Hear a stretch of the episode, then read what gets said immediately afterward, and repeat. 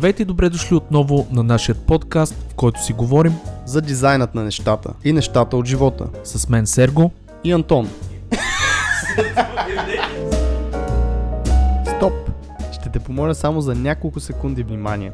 Ако намираш подкастът ни за полезен и интересен, искам да ти разкажа за три начина, които можеш много да ни помогнеш. Първият е да станеш съучастник, като ни подкрепиш в Patreon с една малка месечна сума.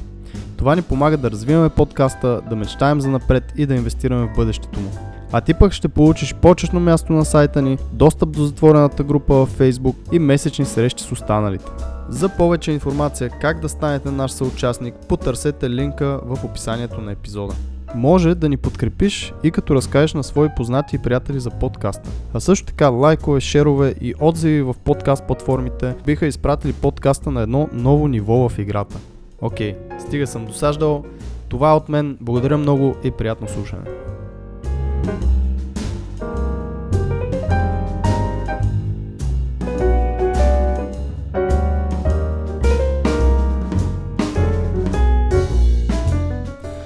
Мили слушатели на Дизайнът на нещата, вашият подкаст за дизайн и нещата от живота. Днешният епизод е много специален за нас. Специален е защото сме поканили страхотен събеседник, специален е защото гостът ни долетя чак от другия край на света, от далечната Австралия и ни отдели специално време, въпреки пъти и умората. Специален е защото гостът ни е един страхотен специалист и иновативен дизайнер. И невероятно красива и нежна дама – Специален е защото ще имате възможност да чуете за това какво е системно мислене, как се прилага в дизайна и всички аспекти на съществуването ни. Ще разберете повече за това как един продуктов дизайнер може да промени животите на стотици хиляди хора с всяко едно негово решение. Доколко е важна нашата професия и каква добавена стойност дава във всеки един момент. Нашата гостинка се определя като аутотелик – и ако искате да разберете какво е това, ще трябва да изслушате епизода и да го чуете директно от нея. Поканили сме Стефи Пенкова, продуктов дизайнер и художник с много опит зад гърба си извън България. За да не отнемам повече от ценното ви време, ще ви оставя да се насладите на разговорът ни с Стефи и ще ви пожелая приятно слушане.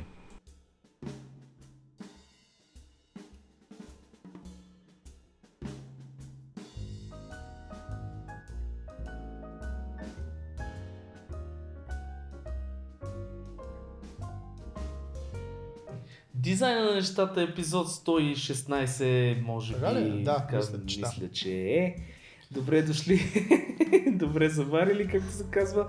Нов, много готин гост, интересен имаме в момента. Това е а, Стефи, а, която на си всичко... дама в студиото. Освен, че си имаме дама за не знам кой епизод вече Много тестостерон имаше в тия епизоди последните. Сега нека имаме една красива Аз дама само, освен да кажа, че е красива и пътува чак от Австралия за, за, за дизайн на нещата.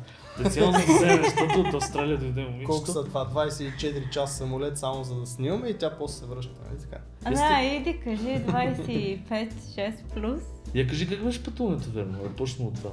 Ами, като включиш, че от цялата тази ситуация по света, където нямаше толкова много дълги пътувания за известно време, добре си издържах, където не спах въобще, но...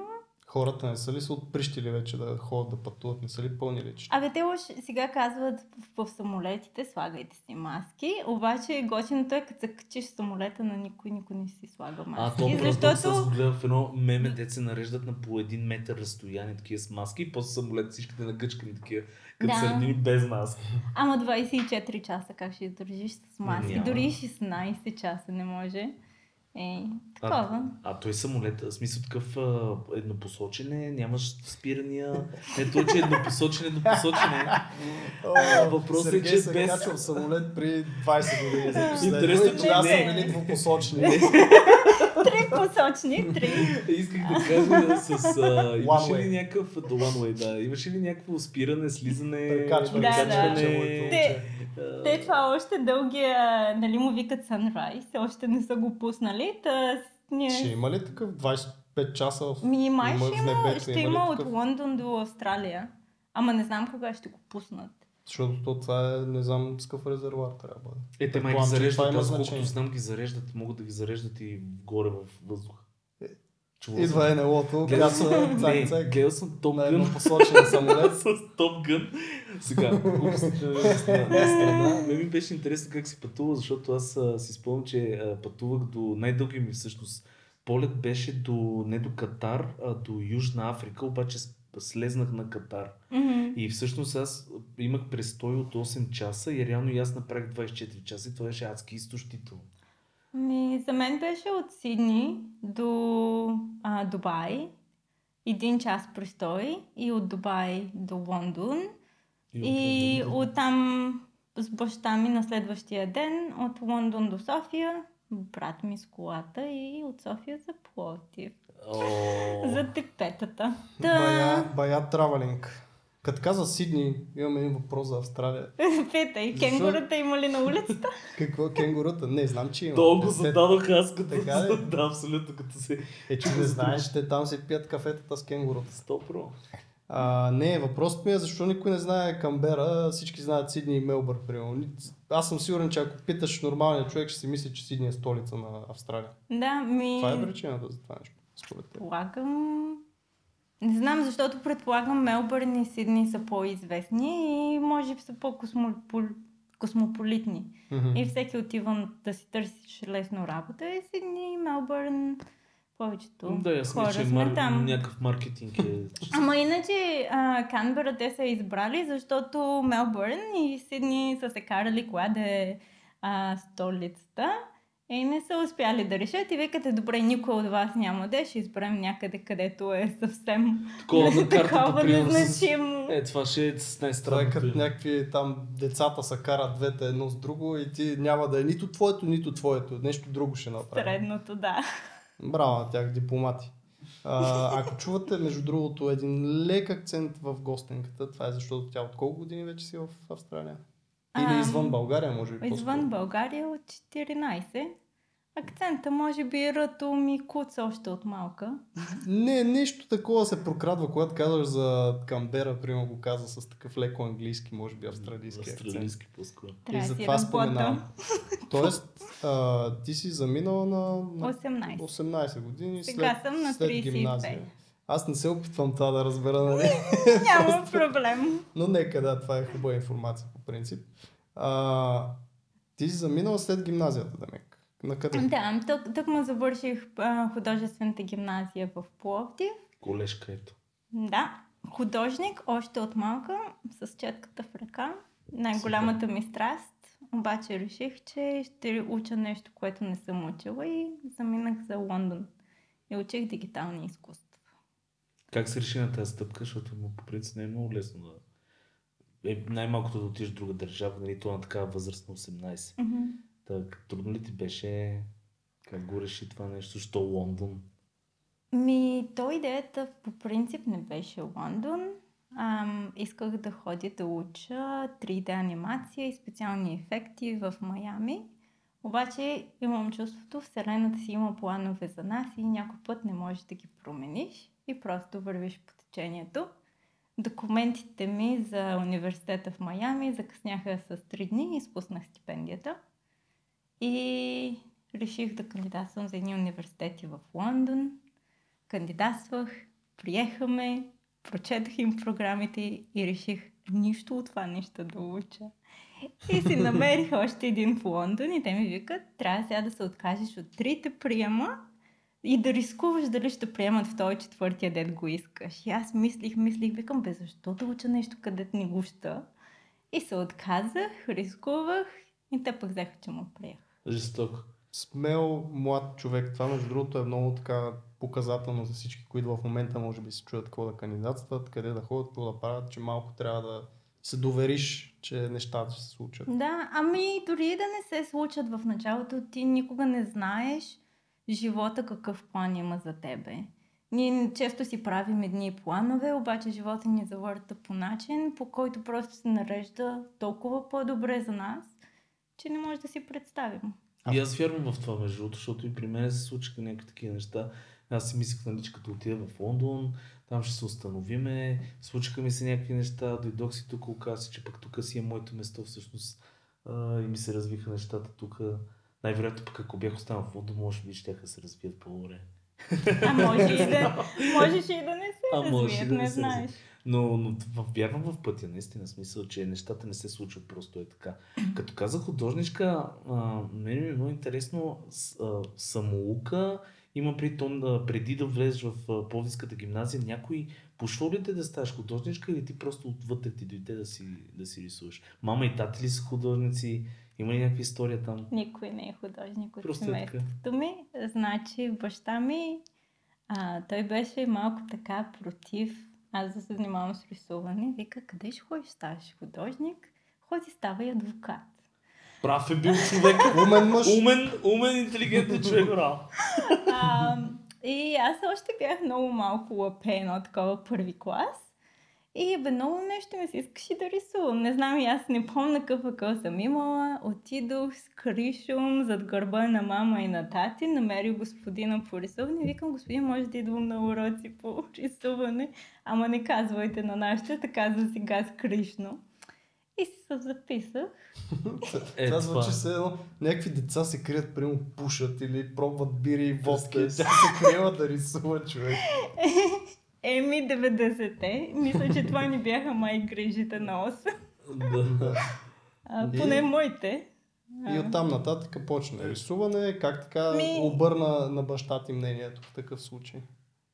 Ми, мисля, че той постепенно просто му се промени мнението, защото видя, че е нещо, което ме прави щастлива и изкуството е просто И като вид се получава, медитация. да, те в началото доста хора.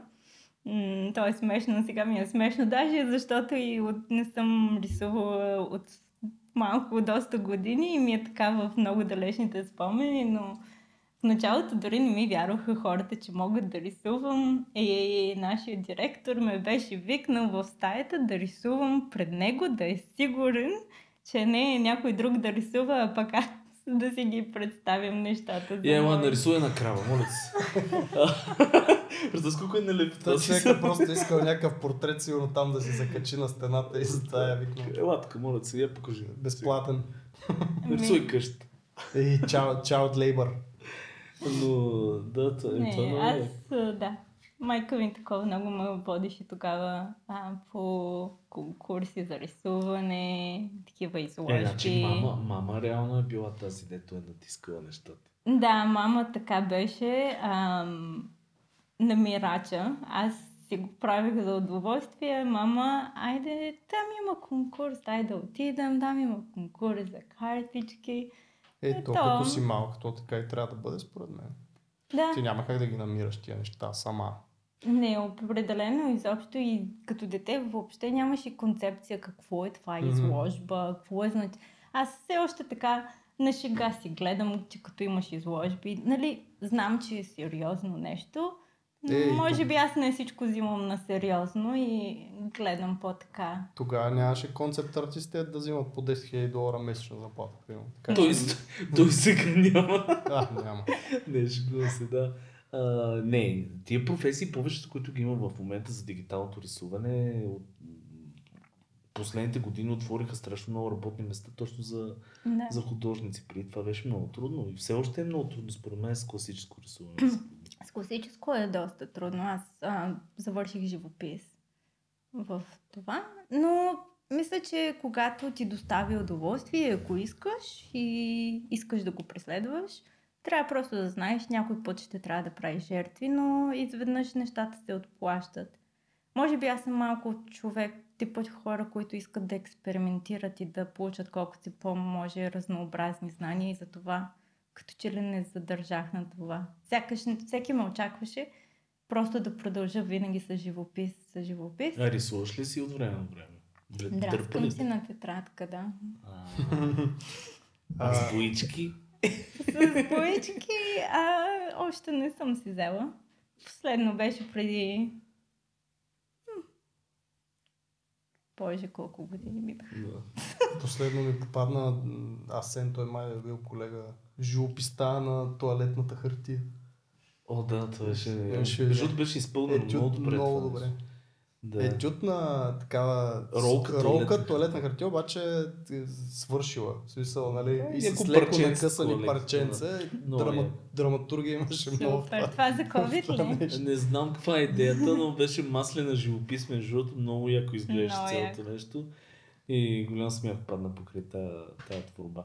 Мен също много ме влече от време, защото аз да, ние с теб сме си говорили, ама аз завърших пък графика и толкова ми беше кеф да си печатам някакви неща. М. И сега, сега малко ме влече на тази, на тази тема, но нямам пък време. Много Да. такова Абе имаш интересно. си нещо такова магично. И аз по принцип съм на мнението, че всеки носи художника вътре в себе си. Защото малко или много, да, ние сме били щастливци да отидем в художествени училища, да ни покажат трикове, стилове, но пък рисуването, графиката, живописта, всичко е просто начин на изразяване на вътрешния ти глас. И не мисля, че има човек, който да не може да си изрази вътрешния глас. Да, Просто с някаква форма. някой резонира, с някой не резонира. Абсолютно съм съгласен с теб. Даже сега го виждам в моите деца, защото те нали, нямат тази школовка и тренировка, каквато ние сме имали, примерно, но, но по такъв начин, примерно, дъщеря ми има някакъв граден усет за подреждане на цветове. Да прави гами и да прави баланс на цветове. Нали, тя драска някакви неща, но като го погледнеш, имаш примерно синьо тук, по-синьо по диагонал. После, примерно, нали, какво си, това е абсолютно вродено това цялото нещо. А, и тя е много експресивна, примерно, драска някакви неща, такива. Докато малкият пък той е много такъв, а, как да го кажа, смисъл по-инженерно подхожда към нещата. Ни такива прави линейки, подредени линейки, нали? И това им показва точно въ- вътрешно как, като характер как са. Така че абсолютно съм съгласен с, с теб. Да, те върна на, пак на това начин. Отиваш от художествена гимназия, отиваш в Англия, защото имаш много интересен житейски опит, искам да разкажем малко повече. Отиваш в а, а, Лондон, там прекараш известно време, и после как изведнъж отиваш в другия край на света. Чакай бе, какво учи в Лондон? А, дигитални изкуства, бакалавър. А при това в този университет предния, тогава, където не ти е харесал, каква е била програмата, там също ли А, щяло да това, а, значи, единия беше нещо с графичен дизайн. И изключително се фокусираше върху принт, графичен дизайн. И на мен ми се стори много ограничена програмата.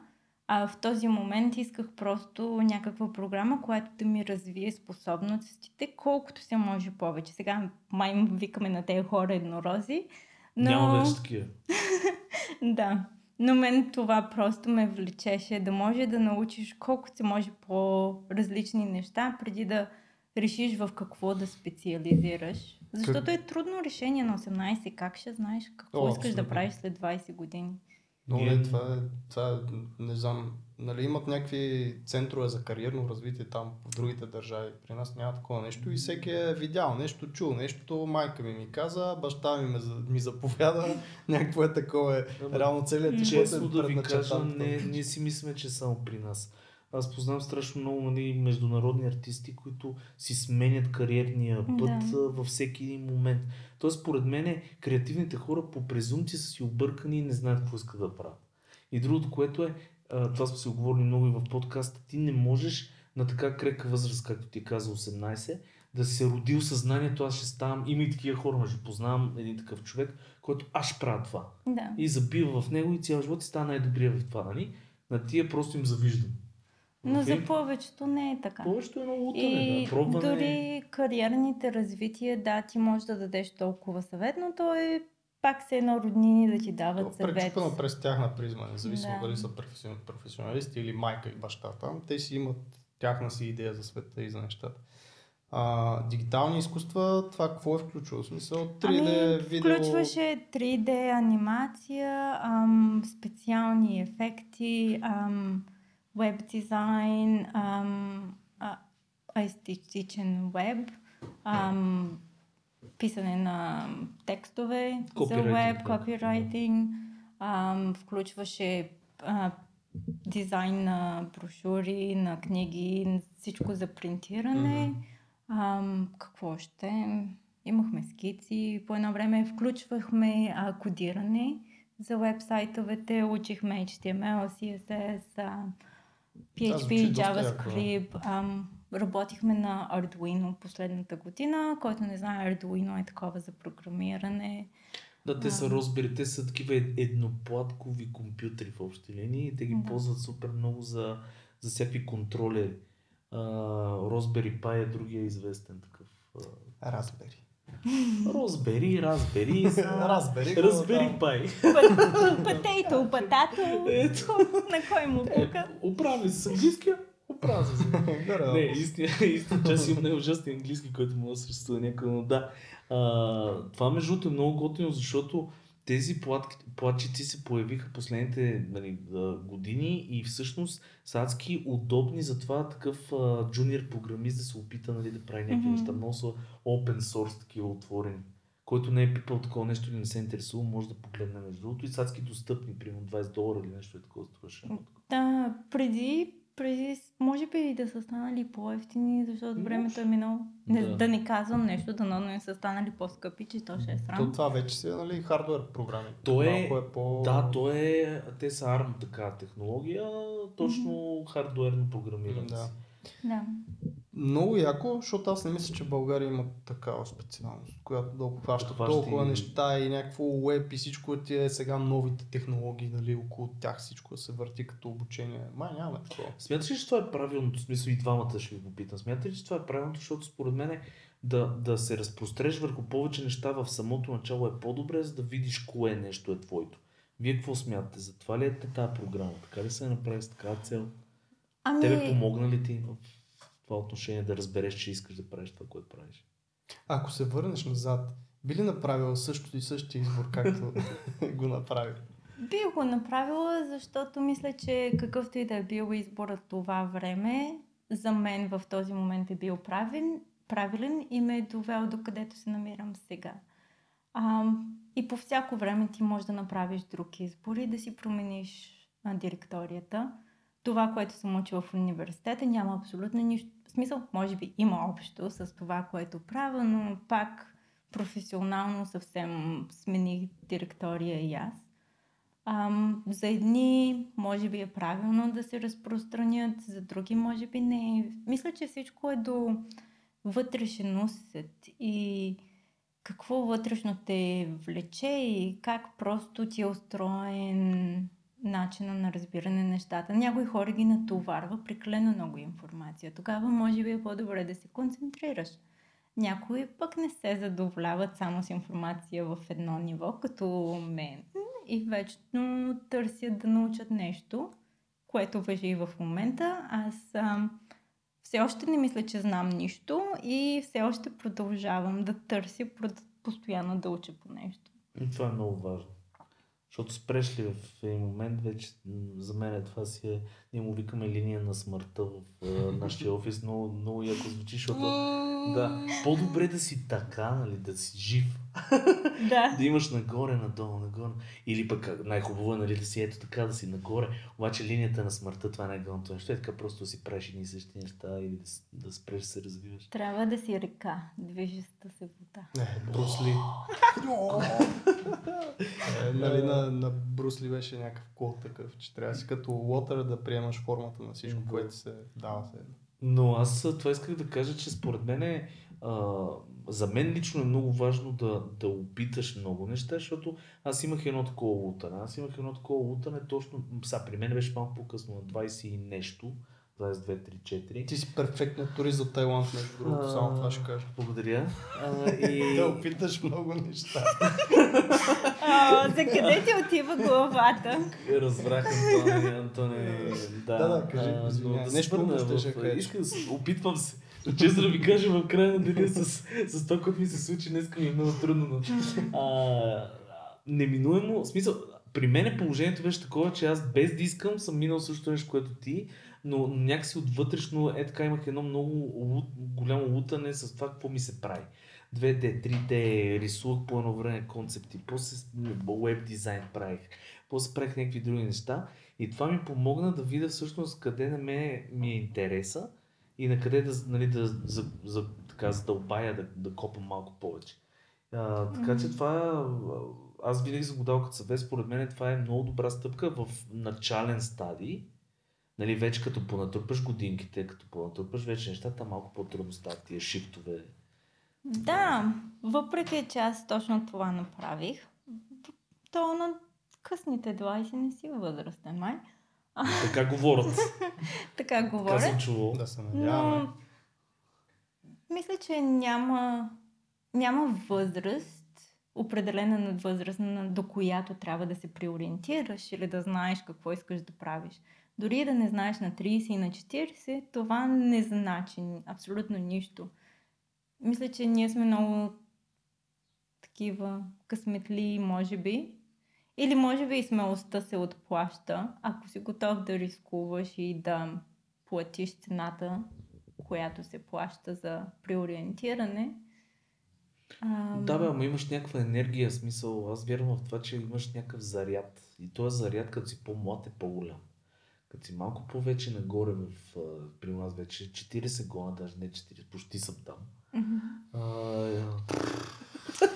То всичко е до съзнание. И този заряд вече те я знам. Ако... Ако има по-млади ко-водещи да заповядат на кастинг за Той Антон, само да кажа, че Антон не е много по-млад. Заедно Нали. Той си мисли, че е по-млад, но не е по- много по-млад. А, така че, да. Аз мисля, че е така, няма никакво значение кога ще си намериш нещото. Много хора ги бъгва това, че примерно до 30 не са милионери, не карат еди какви си коли или до 20 вече, защото тя- тази граница постоянно пада, благодарение на криптото. TikTok в днешно време. а, и да, и, и криптото. И много хора ги бъгват това. Ако някой може да го мотивираме с нещо, това е да погледнат на Гери Ви видеята за точно това. Защото той това казва, че не знаете колко енергия всъщност имате във вашите 4, 40, нали? т.е. от 40 до 50 години. Реално това, което ти казваш за заряда е така, обаче ако си намериш нещо супер ексайтинг и на 60 да си, което Да. то ще те зарежда, а, според мен има нали, такива примери, които на 50, на 60, на 80 правят първия си милион или първите си компании и се стартират и си действат. Чисто ако говориш економически, да, но г- говоря ти за пример. Да, ако имаш пешен към нещо, може и на 100 да, да, Да имаш планини, примерно. А, няма никакво значение, съгласен съм. Но пък и това с енергията дропва и хората трябва да го знаят, защото аз като бях на там 18-20 ми го разправяха това, нали? Ще имаш задължения, ще имаш по-малко енергия, така че ако ще се буташ и ще работиш по нощите, трябва да е Ама сега и, и мозъка работи по друг начин, хора. Поне аз го усещам. В смисъл такъв или с- не работи. да, да, е, тук вече е двупосочно. А, и мозък работи по различен начин, защото е, е, по един начин се асимилира информация на 18 и по друг начин се асимилира информация на 40. Мене в момента, между другото, краткотрайната памет ми е, за съжаление, много по-нарушена, отколкото беше преди.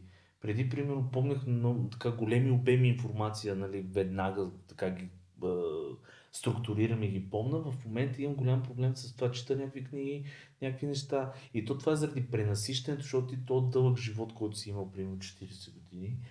А, нали, ти трупаш информация, трупаш информация, мозъка вече по съвсем различен начин асимилира и подрежда. Аз мисля, че причината е друга.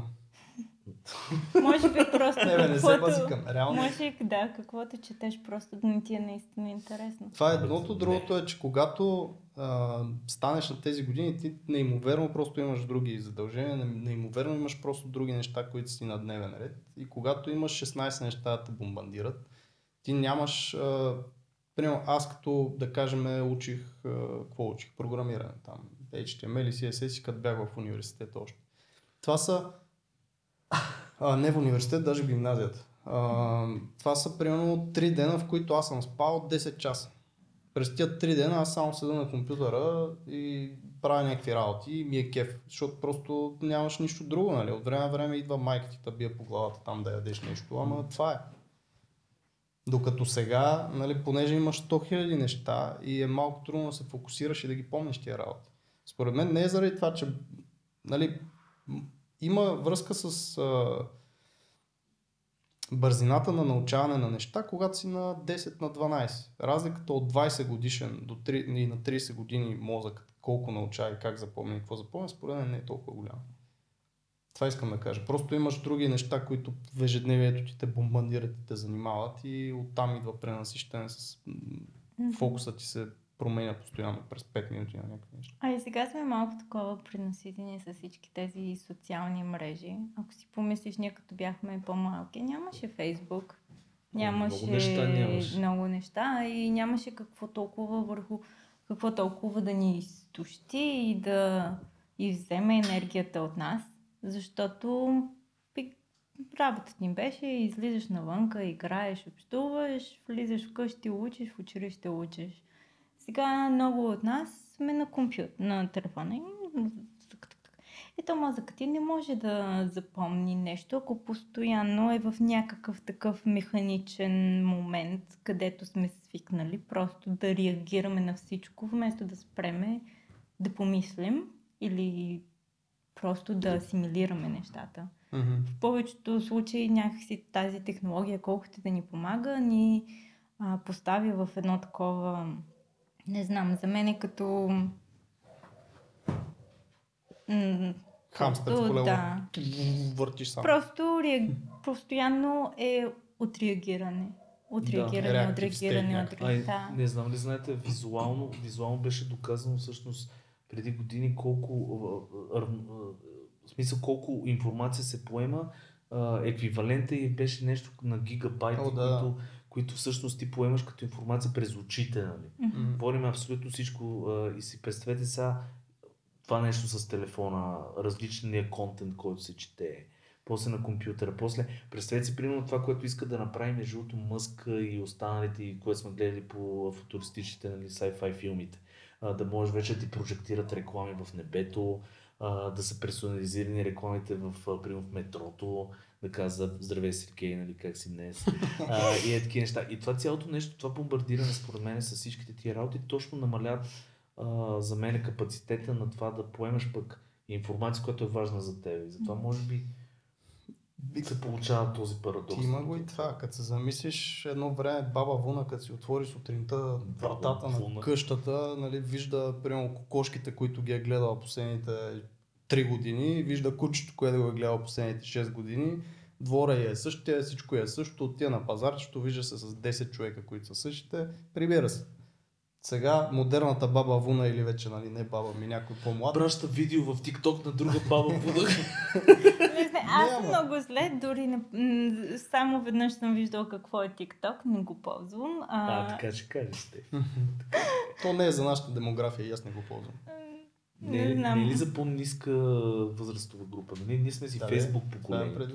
Ами, е аз и това и такова примахнах. И Фейсбука ли? Ти да Ползвам месенджер. да не си чела Као Нюпорт. А, не, обаче някой път се просто, дори може би и LinkedIn се превръща в подобно О, да. нещо. Чувстваш се обременен от толкова много информация и ако се замислиш един час четене срещ, чрез тази информация или гледане на това какви са другите а, животи на хората около теб, ти можеш да го използваш този един час да, да научиш нещо, което ти помага да удовлетвориш собствените Точно си така. нужди и цели в живота. Или да побъдеш със себе си. В смисъл, Да. пак е, нали, по... Дори а- и да по, просто е така да седиш и да гледаш в една точка в небето пак. Пак е някаква Без медитация. реклами в небето, моля ти се да оставим небето Батман. синьо. Не на, не на мене, на, на Елън, на Чичко Елан, няма да правиш реклами в. Не небето. бе сериозно, не знам ли знаете, това е проект наистина с тази мрежа от а, сателитите да, да, да правят такова нещо. Има един пич, Тристан Харис, който е бивши инженер в Google и всъщност това му е била работата. Да правят, той е такъв whistleblower, нали, който има в момента фундация, точно в тази посока, технологиите да помагат на хората, а не да ги обременяват. И всъщност психологията зад това нещо е, че всичките социални мрежи са като ротативка. Винаги нали, човек влиза и почва да скролва, докато намери нещо хубаво. Ако не намери нещо хубаво, той ще продължава да скролва, докато намери. След като намери нещо хубаво, гаси го, след 30 секунди го включва, пак отваря и търси следващото нещо. И дори той има един пример за Twitter, реално като рефрешваш, то е буквално като ротативка, защото има едно като го дърпаш, а, отгоре излиза една анимация и се прибира и тогава ти излизат новите неща в фида. В смисъл, така че има умни хора, които това им е работата, да максимализират времето, в което ние ще прекараме в а, тези малки а, Значи аз гледах се на, пък на Крис До, който всички го знаем най-вероятно. Гледах негово видео за това как да си по-успешен в... А, точно за Инстаграм беше обаче при него. Защото нали, прави карусели, не, това стане известно, в Инстаграм. И той обясни за този подход, който е, мисля, че AIDA или не знам как точно се произнася, който е attention, там engagement, detail, не знам си какво, нали? Тоест пътя, който е и, и всъщност големите социални мрежи измислят постоянно нови тулове, които не са насочени към хората, а към контент креаторите. И, и, и, и те всъщност пушват тези, които са по-активни, ги адоптват тия неща, те така ги тестват. Примерно пускат карусели, както Да, да, в това. И те гледат кой ги пуска тия карусели. После пускат, примерно, карусел да не е само с 3 картинки, а да е с 8 картинки. Вече, за да можеш точно да увеличава това време, в което ти седиш вътре в application, защото те всъщност, се, ако се замислите, се притежават от 4 големи конгломерата. Нали? Примерно имаш Facebook, Microsoft е на LinkedIn, TikTok все още си е TikTok, но ще го купи Там някой голям. А, да, и примерно имаш, а, кое беше последното, YouTube е на Google. А, и реално погледнато, те се борят за дял, пазарен дял и за хора. Всъщност, ние сме по средата, аз, Стефи, ти, и сме по средата и Google, Facebook и Microsoft са ти ни търпат насам, насам. нали? И те нали го бяха казали, ако не плащаш за услуга, плащаш си с времето. Не си спомням кой го беше Да. казал. И с данните. Да, ако не плащаш за услугата, ти си услугата. Втори ред на мисли в Австралия и ще почнем да говорим всъщност ти с какво да занимаваш и че ти си в тази част, където, където се занимаваш с точно да мислиш как да енгейджваш, не само да енгейджваш, но как да правиш по-приятен престоя на разни хора в разни веб страници. А, в Австралия кое е популярно в момента от тия всичките социални мрежи? TikTok каза, че не е много на почет, или? Не имаш ли наблюдение? Киви толк. Или те кивитата бяха Първи Нова. Зеландия. Мисля, че доста хора използват LinkedIn. Ам, Instagram, мисля, че се ползва от компаниите. Ам, друго... Твитъра, защото Твитър май е американск, повече по-американчено. Там мисля, че американците доста си го ползват Твитър. Ами, европейци ползват това, че България. Мисля, че зависи от компанията. Предполагам, ако е американска компания, която оперира в Австралия, ще ги ползва. Точно сега за австралийски компании, какви точно използват, мисля, че си е личен избор, но Като не се интересува много от такива Да, социални мрежи, може би нямам... Нямате си нещо кенгуру social, примерно. Там. Австралийска- Няма, няма и коала. Няма и коала social. Коала Social. да се върнем на също с какво се занимаваш с теб, защото хората тук ни слушат от един час глупостите. Аз мислех да го върна, обаче ти нали ще го кажеш в интрото. Така че много добре си върви разговор. Но все пак кажи с какво се занимаваш. С нищо. Като нас. Значи, значи абсолютно не искам да скромничи, защото да кажа на хората, които ни слушат в момента или ни гледат, че с теб и също се запознахме в един много готин UX панел, който беше организиран от българската тая група UX България, ли не знам точно как, как е кръстил а, нашия колега, но беше един панел, който ни гледаха 70 човека. Стефи в 4 през нощта обясняваше толкова яки неща за UX и толкова готини неща, които аз лично и завидях изобщо на разбирането и на знанията, които има. Така че не дей да скромничиш. Да, Добре. да почнем с това, примерно, изобщо какво правиш, как стигна до там в момента, защото то е много яко това, с което се занимаваш. Ами в момента се занимавам с продуктов дизайн, което ще рече от край до край ам, дизайн на изживяванията на хората. С вебсайтове не се занимавам, предимно с платформи се занимавам, като аз това, което може би го споменах и тогава, но си ми е най-голямата гордост, просто защото а, си е моето такова проект Бебе и което мисля, че е бил един от най-смислените проекти, по които съм работила. В Австралия работих заедно в една агенция и проекта, който аз водих по време на работата ми в агенцията, беше с Института за детски ракови заболявания. като създадохме а, първата платформа за диагностика и персонализирано лечение на деца с ракови заболявания. Той има такива за възрастни ракови заболявания, но детските ракови заболявания са съвсем различни. Ам, начина по който се третират е съвсем различен. И това бяха наченките. И това беше моят проект от начало до край, като първата версия се пусна 2021, а, миналата година, не е минало толкова време, 2021 и вече се използва от ам, медицинските а, клиници и от учените да помогне да, да помогне да улесни и процеса им, а, да ускори процеса им, по който просто намират такива мутации и персонализират леченията за децата. Таргета си били медицински лица, т.е. не за родителите, примерно, които по-лесно нещо да следят процеса или... А, значи, а, потребителя беше самия институт за детски ракови заболявания, като потребителя бяха учените, mm-hmm.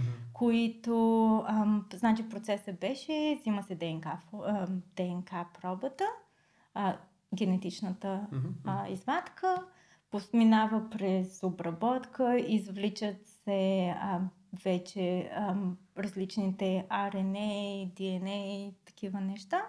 И тази информация те я а, генерираха в Excel преди по стария процес. И ние направихме дигитална трансформация, като а, аз завеждах самата дигитална трансформация и бях водещия продуктов дизайнер за проекта. И ам, направихме такава платформа, където тази информация, вместо да се зарежда в Excel, преминава към платформата, може веднага да символизира, естествено с формули, които създадохме заедно с института и техните биомедици, да символизира кога определена мутация трябва да й се обърне внимание, за да може учените, когато разглеждат, да кажем, на някои от различните проби, има по хиляда варианта, а, да може да знаят към кои варианти да се насочат, вместо да ходят през 1000-2000 и по някакъв начин да улесним процеса на асимилация, за да може да започнем да създаваме едно такова да учим самия софтуер да предвижда по-правилно а, каква мутация има и до какъв рак може да доведе, дали го има и после, нали, чрез база данни да проверява за съществуващи лечения и да препоръча кое е било най-ефикасно за, или кое е било положително да се запише това дете, базирано на колко годишни са, mm-hmm. къде е рака, какъв пол са. Тоест, използване на суперсилите на продуктовия дизайнер за доброто на човечеството е един вид. Да. И Имаме малко ли... така трябваше да се върна в, класу... в часовете по биология, да, Между нали, другото, да почна да чета отново. До каква, степен, до каква степен ти трябваше наистина да навлезеш в, в тази сфера, за да си направиш твоята работа? Тоест, трябваше ли наистина много добре да разбереш процеса и те как работят и по какъв начин го правят това съпоставяне там с а, дейтата и така, за да го Ама честно, да не изплашим някой. Че, честно, да, без да, да се... Точно защото, защото... Да, без да се плашите, ам, нали, всеки се избира процеса, но аз го взех много на сърце. Както ти казах, за мен това си е моето бебе, нещото с което много, много държах да се направи както трябва. И освен разбиране на процеса им, исках да разбера кои части от този вариант, защото един вариант в генетичната проба зависи от каква такова. Няма да говорим с такива термини, но да кажем имаш хиляда листчета, 2001 вариант, има толкова много данни за това. А, и, например, представете си, въобще четете данните и пасено на някой на някакъв марсиански език ви говори. И започваш, добре, че има Google, какво значи това, какво значи това, какво значи това. Питаш учените какво значи това, какво прави. И просто много държах да анализирам освен процеса им, тези варианти, коя точно информация е важна за тях, когато решават как, коя мутация е важна. И това ми трябваше да разбера просто начина им на мислене и малко да се върна пак към биологията, да разбера добре тази, тези данни са по-важни от другите, другите може да ги скрием, но тези веднага трябва да се покажат, ам, за да, защото те са такива много комбинации. Ам, измислихме форми, различни форми, които да символизират ам, им, в смисъл въздействието на този вариант върху самия, сам, самата мутация. Тоест визуално бързо да се ориентира Въз, визуално, човек, погледне, да. визуално да се ориентира Да. На къде отива това нещо. Да, и визуално, и по начина по който зареждаме информацията, и с други цветове, защото понякога са комбинации от три различни данни.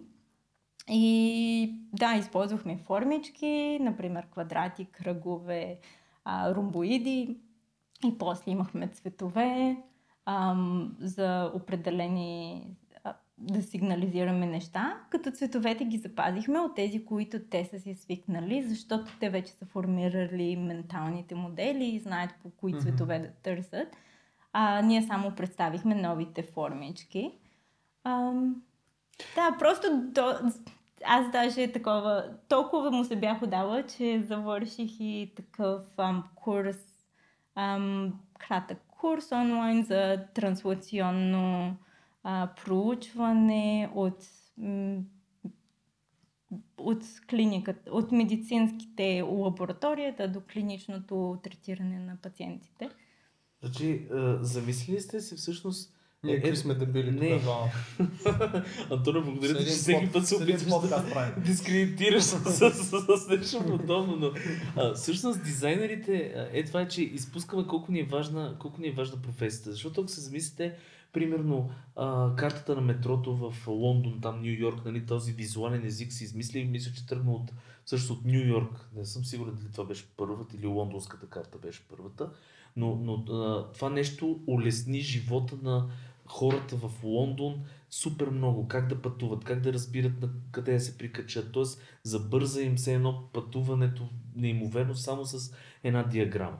После имаме с, а, мисля, че с един наш гост говорихме как те са направили на някаква мина, а, а, са направили някакви а, знаци, които да помагат нали, на хората вътре, работещите да се ориентират, така че да им намалят се едно а, нали, а, това да се загубят, да, да, да отидат някъде в, на някакво кофти место, да се отарят някъде. Спомняш ли го това с Гавански? Спомням си го, не си спомням дали беше с Гавански. С някой от нашите гости беше. И ето ти сами казваш... Спасяват животи, да, под някакво. Точно така. И ти ми казваш как сега се диагностицира, примерно сте помогнала с а, нали, тези улеснения, с да лекарите по-бързо да хванат а, проблем при децата. Замисли си колко всъщност ни е важна тази професия. Имам предвид, нали, ако го говорим като цяло графичен дизайн, продуктов дизайн, за мен тези неща са много... И тук слагаме хората, които правят дизайни за На визитки, за цигари, или на визитки, или на алкохоли, или на Фейсбук и на всякакви такива социални мрежи, или на еди какво си. Така че има ги и двата кемпа. Нали? Е, със сигурност, да. Но да, и на мен това ми е интересно колко всъщност влияние има продуктовия дизайнер върху живота на хората глобално. За теб. Мисля, че много. Защото, смисъл да си дизайнер, не мисля, че е геройство или нещо, което ние създаваме. Начина по който гледам на нас като дизайнер или на себе айде като дизайнер е, че ние сме проводници на, ту, на нуждите на хората.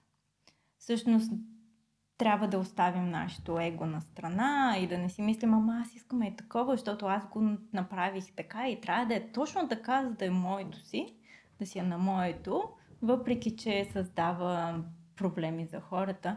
Трябва да примахнем егото, което понякога е много трудно и просто да мислим наистина да се отдадем кое най-добре ам, резонира с нашите с хората, за които правим този дизайн. Било, било то учени, било то хора, които си купуват нещо от магазина, било то хора, които използват Фейсбук. Помагаме ли им с нещо в живота или им помагаме да останат на едно място. Използваме ли такива тъмни, тъмни модели, както им викат, или Dark просто patterns. допринасяме някакси да осветим този живот към нещо по-положително. И може би то, това за мен беше огромната трансформация, където ти виках, че аз, ам, и аз пак късно смених пак кариери, защото в началото бях точно пък графичен дизайнер и се занимавах с брандинг и identity веднага след университета. И имах тази криза в един момент, където викам, правя нещо, което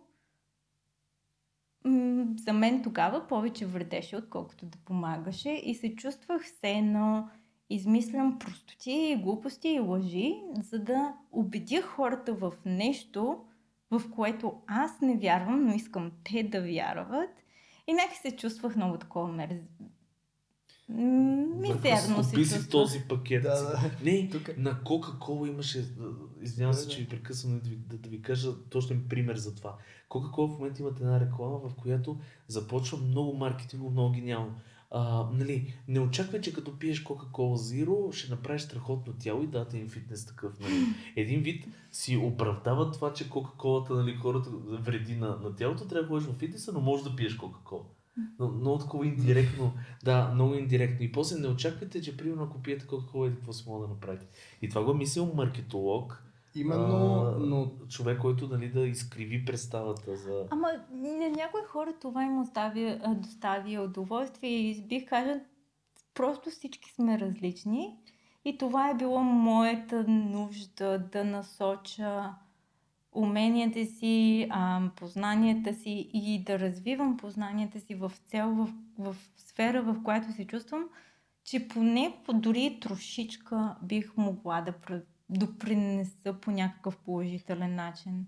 Аз мисля, че тия хора, които са я мислили тази реклама или подобни реклами, те трябва да минат през това, защото по този начин всъщност научават какво влияе на хората. И един ден, като решат наистина да правят нещо друго или че им дойде музата или ще създадат продукт или, или какво си, те ще имат тия знания. То е като, нали, за да не отсяваме тук бранд дизайнер ли си, графичен дизайнер ли си, UI, UX ли си, продукт ли си, реално всички, всичко това са някакви инструменти, които могат да се използват и за добро и за лошо. Хубавото е, че и при двете, колко пък лошо. Да, е, това го смисъл, че нали, не, не, убива не да хора. убиваш директно хора, не, нали, с някакви частни случаи може би, но тая реклама сега, ако стигне до адекватни хора, те няма, ще я пропуснат, нали, тоест има го и това, че ти не, не си директното зло, нали, какъвто и да си. И въпросът е, че могат да се насочат да а, се правят хубави неща и това е хубаво, че ти си го открила.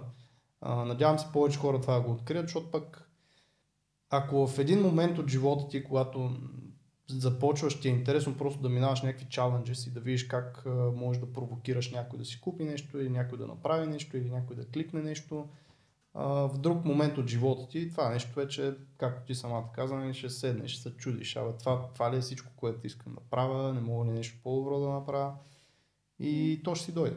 Да, просто всичко е... Мисля, че е част от израстването ни и всичко се променя. Не трябва всички да имаме едни и същи желания или стремежи. А, всеки може да следва индивидуалния си път. Просто ам, споделям това като нещо, което ме потикна да премина към продуктовия дизайн. Ам, Защото виждаш, че може да имаш повече импакт брандинга и графичния или... Ами, значи аз в началото мислих за, предимно за дизайна на, на нещата. на, не, на, да, на нещата, които е на всичко около нас. А, просто си мислех, добре, представи си, че се опитваш да попълниш една, един формуляр и е онлайн и нещо, ама не работи и ти зацикля. Аз избирам много такъв прост вариант. Даже Обаче те изнервя. Да. с преброяванията. Е Изнервя те. Представи си колко червени кръвни клетки ти убива, съкратява ти живота. Ти трябва да ходиш да се обадиш сега на някой, да си губиш времето. Ако някой го беше направил това с мислене за за да не те стресира твърде много, да ти помогне да си свършиш работата така невидимо, щеше да си спестиш толкова нерви, толкова хабене на времето и да го концентрираш върху нещо по-положително. И това е много прост, просто обяснение, но си помислих, че с продуктовия дизайн и с ам, дизайна на преживяванията, дори да е нещо такова дребно, където е незабележимо, то може да има голямо въздействие. Не трябва да е платформа за, рак, за диагностация на рак, не трябва да е кой знае какво, може да е всичко от ежедневието ни, което просто го правим невидимо за преживяване. Това е просто наистина да мислиш за другия човек от другата страна. Като го скалираш това на хиляди, на милиони да, хора, нали, хиляди. вече Да. действа по друг начин. Простия пример за не дизайнери е когато ти пускат, примерно, а, гледат къде да почивате, пускат ти не линк от Airbnb, а ти го скриншотва и ти пуска скриншот на картинка. И аз какво да я правя? В смисъл, някакви такива неща, които показват, че ти не мислиш за, за отсрещната страна. Нали. И при продуктовите дизайнери това го има, но пък ако върнем на брандинг и графичен дизайн, също имат много голяма сила. Тоест това да направиш правилния брандинг, да докоснеш по правилния начин, когато говорим за а, нали, доброжелателните дизайни, а, това също е, има доста голяма сила. Да.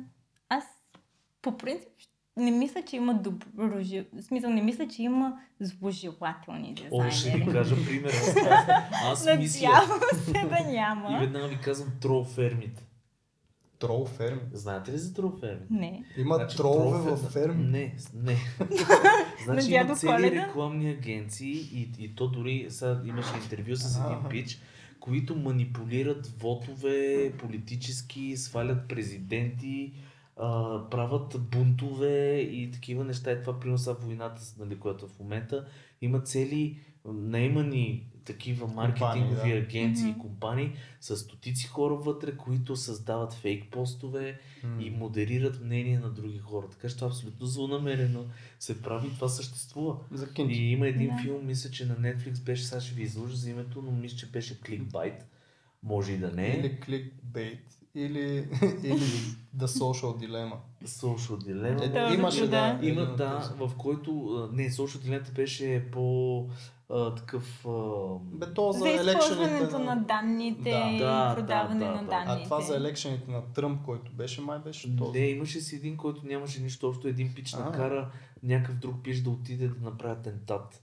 Чрез такива... Те- а, през разни мрежи и го атакуваше с а, фейк профили, после влезе в една компютърна игра, която он я играеше, представи се за агент на ЦРУ, който ще го вербува него. О, скъща. Той имаше няколко такива в Да. последно време, където се Ето, какво ще такова... гледам след подкаста. Да, гледай как ам, хора просто използват други хора и ги лъжат, че са тайни агенти Да. и те им дават по 10 000, 50 хиляди, дават им всичките си спестявания, искат от родителите А, да, това си го си. спомням. Така че ето ви лошата страна на, на маркетинга. Айде да ги кажем, те не са дизайнери. Така е, да, реално проблем. А и мисля, че са по-малко. В смисъл, И би трябвало сега. нали знаеш, че по принцип човешката природа и това, което гледаме в медиите е да се фокусираме върху негативните. Те затова изплуват е такива някакви частни случаи и излизат такива филми документални. Никой няма да прави документален филм за а, Стефи, че направя че е направила, какво беше? Uni- Нищо такова. United Cancer Institute платформа. Добре. За тях ли Опит-. Но, но аз ще ви дам и, и друг, друг пример, защо не сте съвсем прави, че нали, са по-малко и че са само такива, които нали, конкретно злонамерени хора. Имаше едно интервю с някакъв пич, който каза, аз съм от малък град, а, нали, в България, в село да кажем, някакво, и аз направих сайт от тия фейк нюз сайтовете, защото а, имам, а, печеля страшно много пари от Google Ads. И той няма никаква идея всъщност да прави лошо, обаче вика, фаща наболяла тема, примерно а, олиото, дето беше Да, да. това. И почвам да си измислям някакви неща. Пиша, примерно, парламента, да кажем, е направил сделка, еди какво си баба и нарушил, примерно, вноса на олио, еди какво си. И някакви баби и всичко клика вътре, и някакви милиони посещения. Вика, сайта ми в един момент там на някаква наболяла тема бил паднал даже от трафика, който е имал. И съответно пич го е направил с една единствена идея, да спечели едни пари от Google. Има в крайна сметка, той пък тези пари може да ги използва нещо хубаво. Знае ли човек? Как те? Да. Всеки Да. да. да не отиваме на по-философска, тема. мисля, че темата е доста по-сложна, защото има много неща около обстоятелствата на хората, които ги карат да правят определени неща. Някой път сме жертва на обстоятелствата. Или на бекграунда ни, защото Да. Ам, всякакви хора различни. и може би не всеки има лукса да И прави и свободата да прави много такива дръзки избори, защото малко или много сме свикнали да имаме сигурност. Ако се чувстваш удобно. Което е не- човешка не- природа да, пак, нали? Не го- съвсем няма нищо лошо в това, така сме програмирани.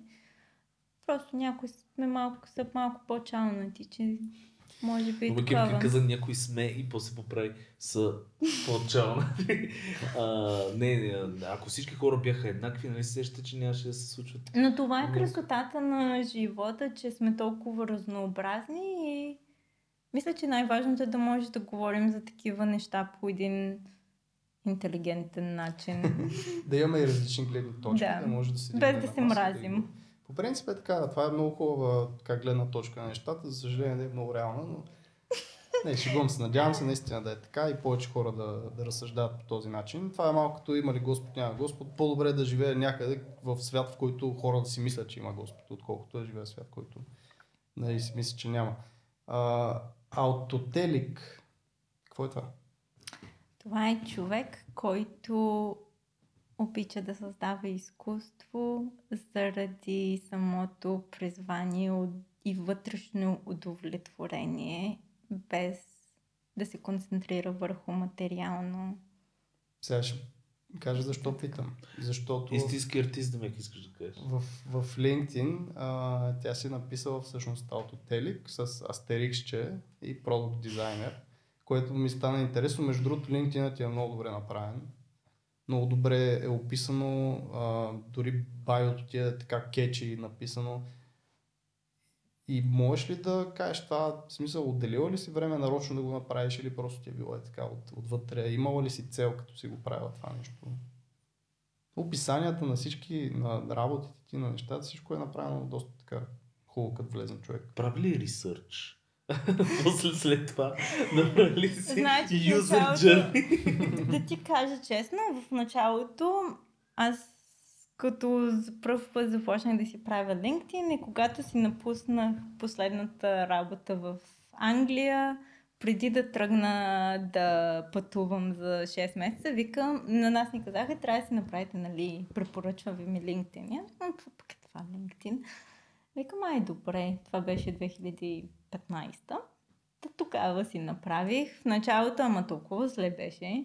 Естествено, правих проучвания как да си правиш CV-то. Като почнеш в началото, кой знае как се пише CV, опитваш се да си сложиш всички най-дребнави неща, най-беззначителни неща. Слагаш всичко, каквото си правил, но в началото не знаеш, че трябва да слагаш нещата, които и да искаш да правиш за в бъдеще. Много И това го научих чрез проба и грешка. За когато някой ти се обади и да питат, искаш ли да, да работиш като графичен дизайнер, а ти всъщност си търсиш работа за продуктов дизайнер, в един момент си писаш, абе, какво им стана на тези хора, защо ми се обаждат за такива, защо не ме одобряват в това. И тогава разбираш ми, аз всичкия си опит съм наблегнала само на какво съм правила в предишното и някакси не съм ангажирала аспекти от предишната ми работа, които биха помогнали за това, което искам да правя в бъдеще. И тогава го бях променила. Ам, не съм... Последните две години не съм сядала така съзнателно да го оправим. Малко през къдъгъдъгъдъ го карам. И, но просто го исках да го напиша по начин, по който да има моя глас. Да не е нещо сухо. Не съм банкер. Не мога да се разправим с такива неща. Не се разправям с финанси. И не мисля, че съм супер такъв сухар. Исках Изобщо не някакси... си държат. Исках да, да, да, да изразя себе си по някакъв начин и си помислих, ако някой хареса мене, мой, мой начин на изразяване, то тогава, значи, може би ще си паснем като компания, като хора, за които мога да работя, вместо да се преструвам на някой, който дори не съм, или да се правя, че ми пука за неща, за които не ми пука. Или... Или... Те ще разберат, че в крайна Да. сметка е така или не е така в последствие. Но дори да, Да. не разберат и вътрешно няма да ти е комфорт. Просто създава един такъв... Мисля, че избягвам вътрешни конфликти. И това е нещото, което ме потиква, например, дори когато си променя ам, начина по който се чувствам за нещата, които напра... а, искам да правя, като преди година-две добавих ам, Systems Thinking и ам, системно мислене и системен дизайн. Ам, това го нямах преди, да кажем, 5 години, но понеже ми се прояви като интерес, започнах да проявявам много интерес, ам, да, да си го прилагам в моите си Я проекти. малко е повече за това, в смисъл, защото за хората, които не са наясно, какво представлява системното мислене? Ам, ами, системното мислене, ако си помислиш за нас сега тук, всичко в света е изградено от системи. И всеки от нас има системно мислене, но не винаги го прилагаме. Ам, например, ця, цялото ни общуване между един и друг е базирано на система и на ментални модели. Системното мислене а, просто ти помага да мислиш за системата като ча, много части, събрани заедно, които създават ам, един процес. Всъщност, тези части по-отделно не могат да създадат някакво влияние или някакво действие, но само комбинацията на тези части заедно създават някакво определено действие или някаква определена система. Например, колата. Ако имаш всички тези части на колата разглобени, Тя няма да се движи. няма да се движи. И да ги сложиш заедно, ако не са свързани по начин, по който да й помага да се движат, въпреки че изглежда като кола, пак няма да се движи. Тези части трябва да си взаимодействат по начин, по който помага на колата, която е системата, да се движи. И системното мислене може да се прилага навсякъде в нашето ежедневие, ако работим по някакви проекти, без значение колко са сложни или упростени. Предимно се използва за сложни проекти и ти помага да се отдалечиш и да гледаш над, да кажем, проекта, продукта, дали е физически или дигитален, като част от една по-голяма система. И да видиш как други части от тази система влияят на това, което ти правиш. И как което ти правиш влияе на другите части на си- системата, за да може да вземеш едно такова по урав... холистично, равновесено решение, което да създаде един синхрон в тази система, а не изведнъж да я пречупи. И в, днеш, в сега е просто, при, поне там, а мисля, че и в Европа е много на мода, защото е начин по който може да анализираме всичките сега създадени от нас хората системи, които имаме и да видим кои част от, коя част от тях има фракция, коя от част от тях не работи правилно и да се опитаме да, я, да намерим малкото звенце, което може да приработим, за да подобрим нещата в самата система, да кажем. Тоест това е като продуктов дизайнер, да кажем, ако вземем някакъв пример от селското стопанство, ако създадеш някакво устройство, което да мери в почвата какво е липсва, да е лесно за използване от всеки фермер, да го скалираш това на всичките фермери в България, това как би се отнесло към економиката на България, съответно износа, това как би докоснало цяла Европа от към износ на някакви продукти, на тях как би им повлияло финансово или техните фермери биха ли страдали и така нататък. Всичко това нещо. Да, да.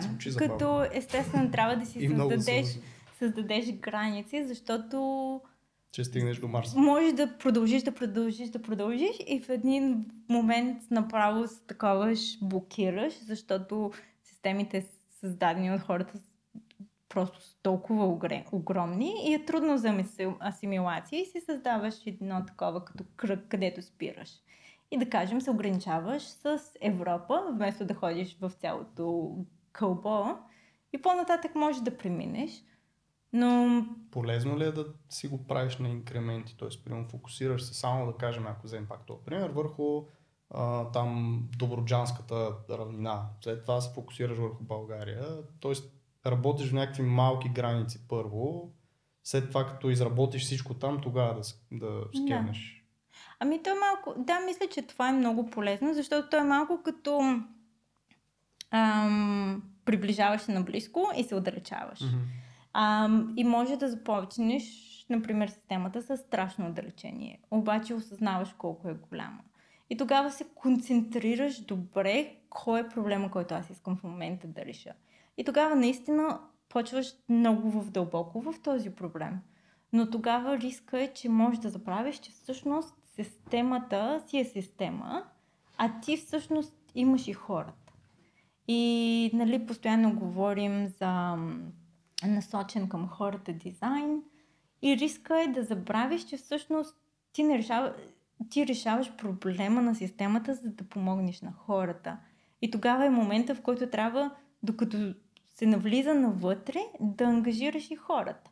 И тогава пак може да се отдалечиш. И мисля, че като една такава игра с лупичка, където се взираш, отдалечаваш се, взираш се, отдалечаваш се и експериментираш, но винаги постоянно гледаш да мислиш за това, твоята публика, хората, които ще са потърпевши или дори тези, които ам, сти всички, които са ангажирани, не само потребителите, а, да придадеш и да си а, проводник на техния глас.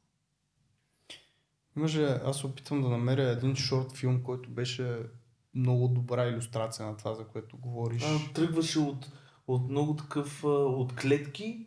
Това, Обратното. Това е обаче беше мацка космос. и някакъв пич, който са си легнали да, на една да, поляна и идеята там беше, как се казваше филма?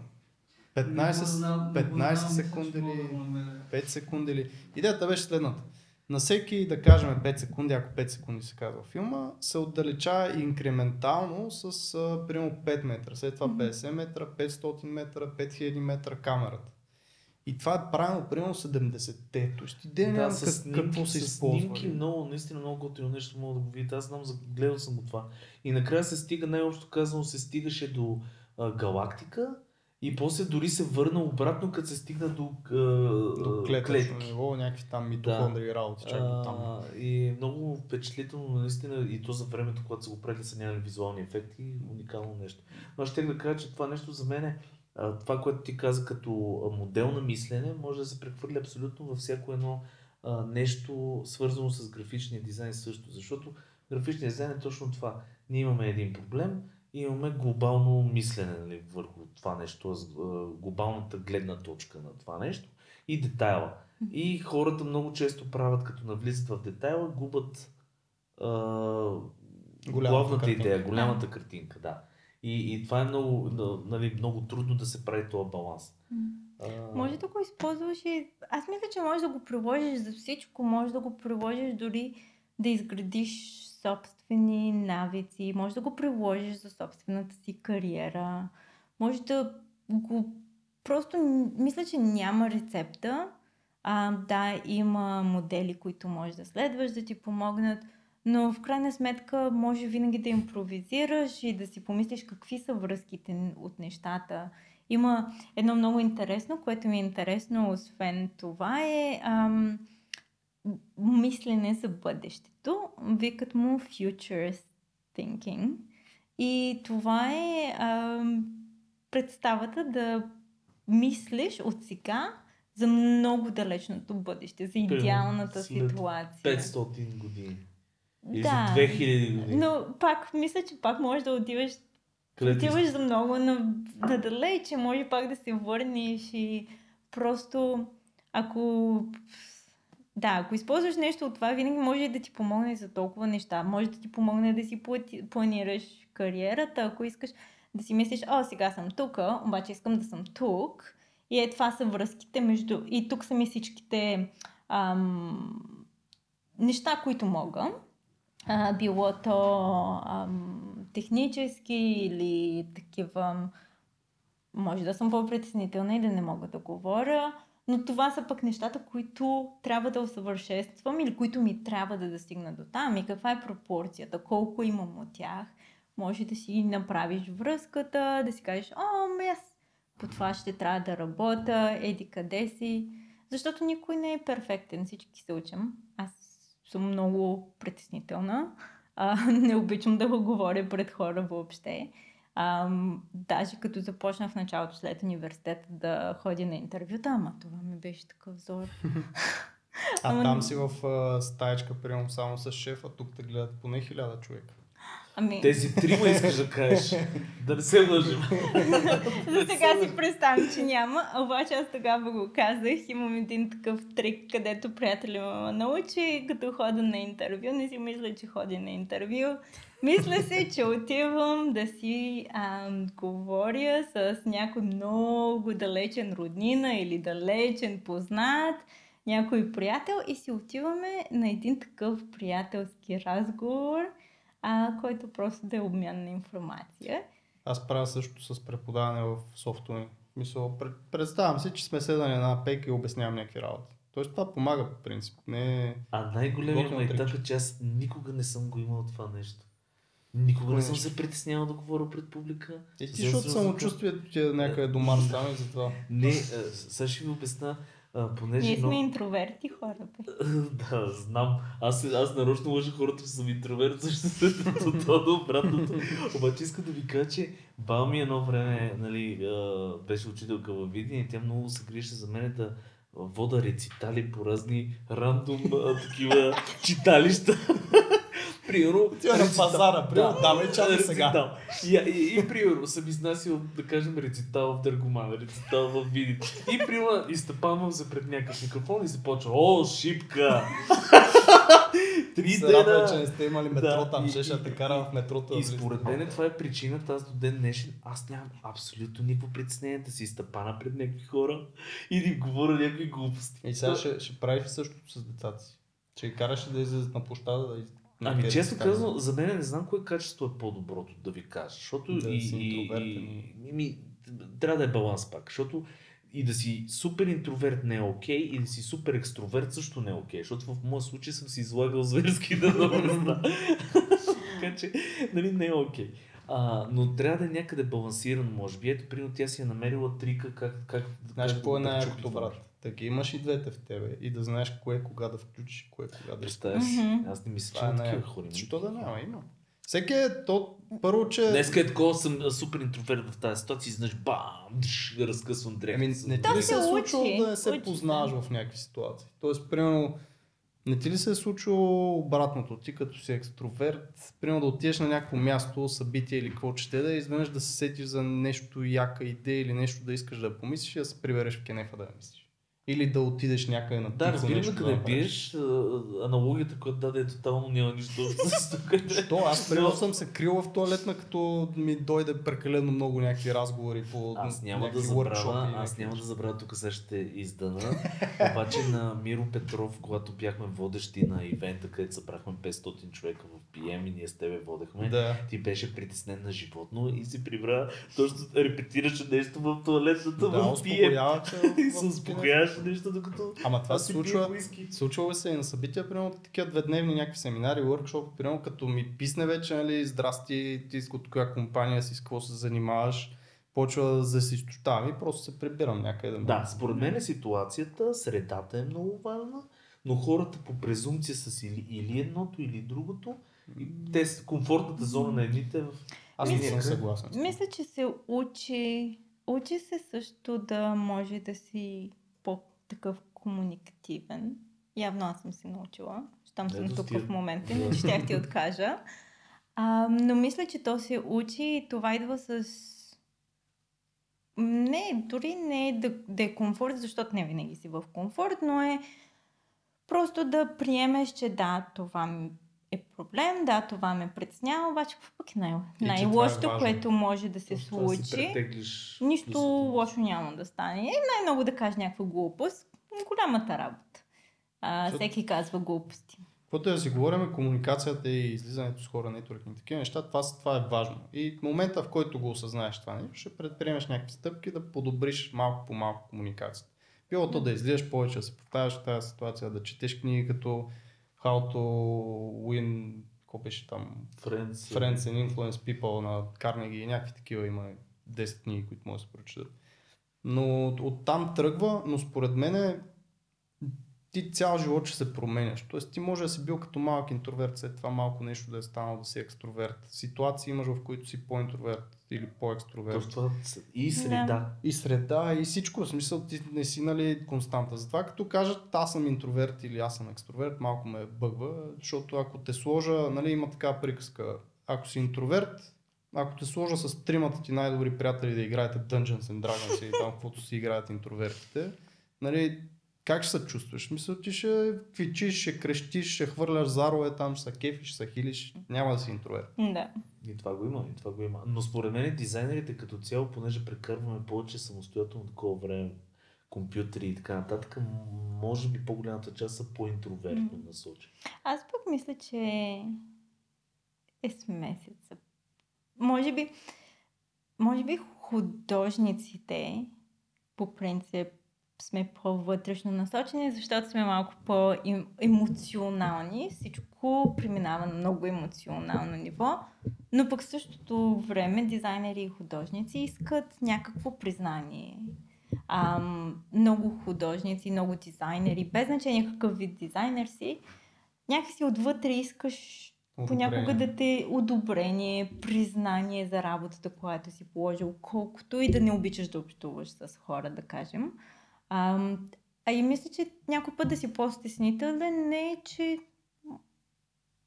не е, че не обичаш да общуваш с хора, просто може би си си добре и Мгм. в сво, своята собствена компания, както в на други хора Аз компанията. мисля, че има и много нюанси. Това, което Сергей каза, нали, че си общуваме повече с някакъв компютър и като ми се обади по телефон и аз съм забравил да говоря и не знам какво да кажа.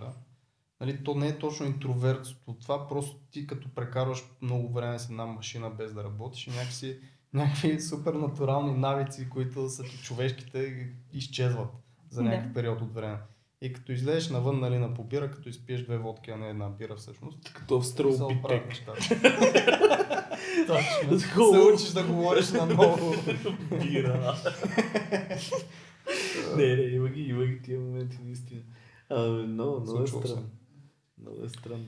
Сегашната ти работа не казахме нито една дума. Ние говорихме за рака, там за платформата и така нататък, което ти е бебето, но всъщност какво правиш в момента не казах. А, В момента работя за а, правителствената щатн, щатната правителствена организация, щатното правителство на No Fusion Wells, а, като а, просто тази част от правителство, а, тази част от щата, правителството има апликация а, мобилна, с, а, където хората могат да си сложат документите и а, се опитват да създадат една такава дигитална трансформация. А, може да си имаш а, шофьорската книжка в тази апликация.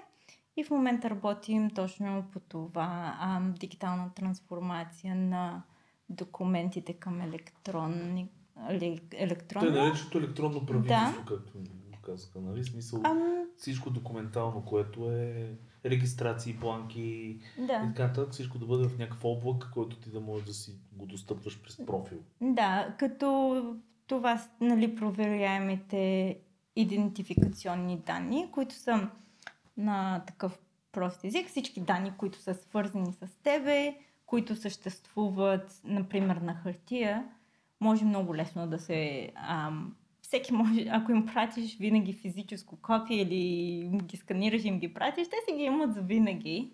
Докато ам, ние се опитваме и мисля, че много а, различни просто правителства и организации по света се опитват да направят това дигитално, за да може хората да са собственици на, собствен... на своите данни и да решат кои а, точно данни се споделят с кой и кога те престават да се споделят.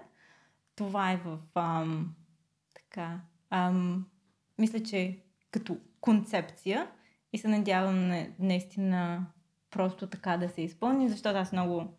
Аз съм малко от тези а, дрепнавите, където много държат за а, лично пространство, за съхранение на данните по правилен начин, с това данните да не ти се продават, да не се споделят, с това хората да са образовани, какво означава данните да се притежават от други. А това как го спира, ако е държавна институция, защото казваш на нали, щатна там правителство.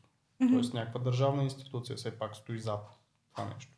Ами да, аз работя за самото правителство в щата, което mm-hmm. е държавната институция.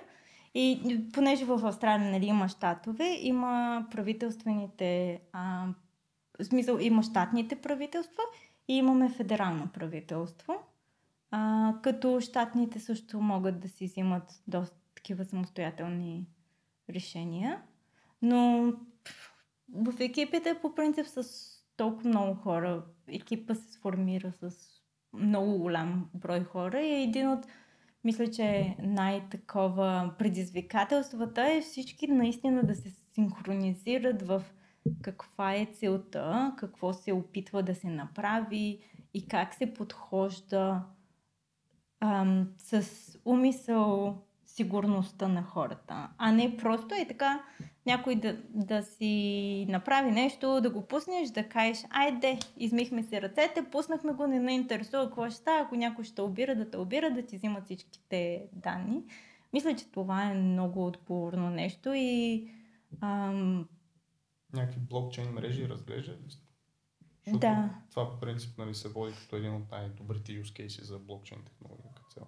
Ами да, мисля, че повечето правителства разглеждат блокчейн mm-hmm. а, технологиите. А, като да, ще го видим какво ще стане. То е дългосрочен план, не става там, изведнъж. От колко време си там? В Австралия от 3 години. А, в самата... А, започнах в ноември миналата година.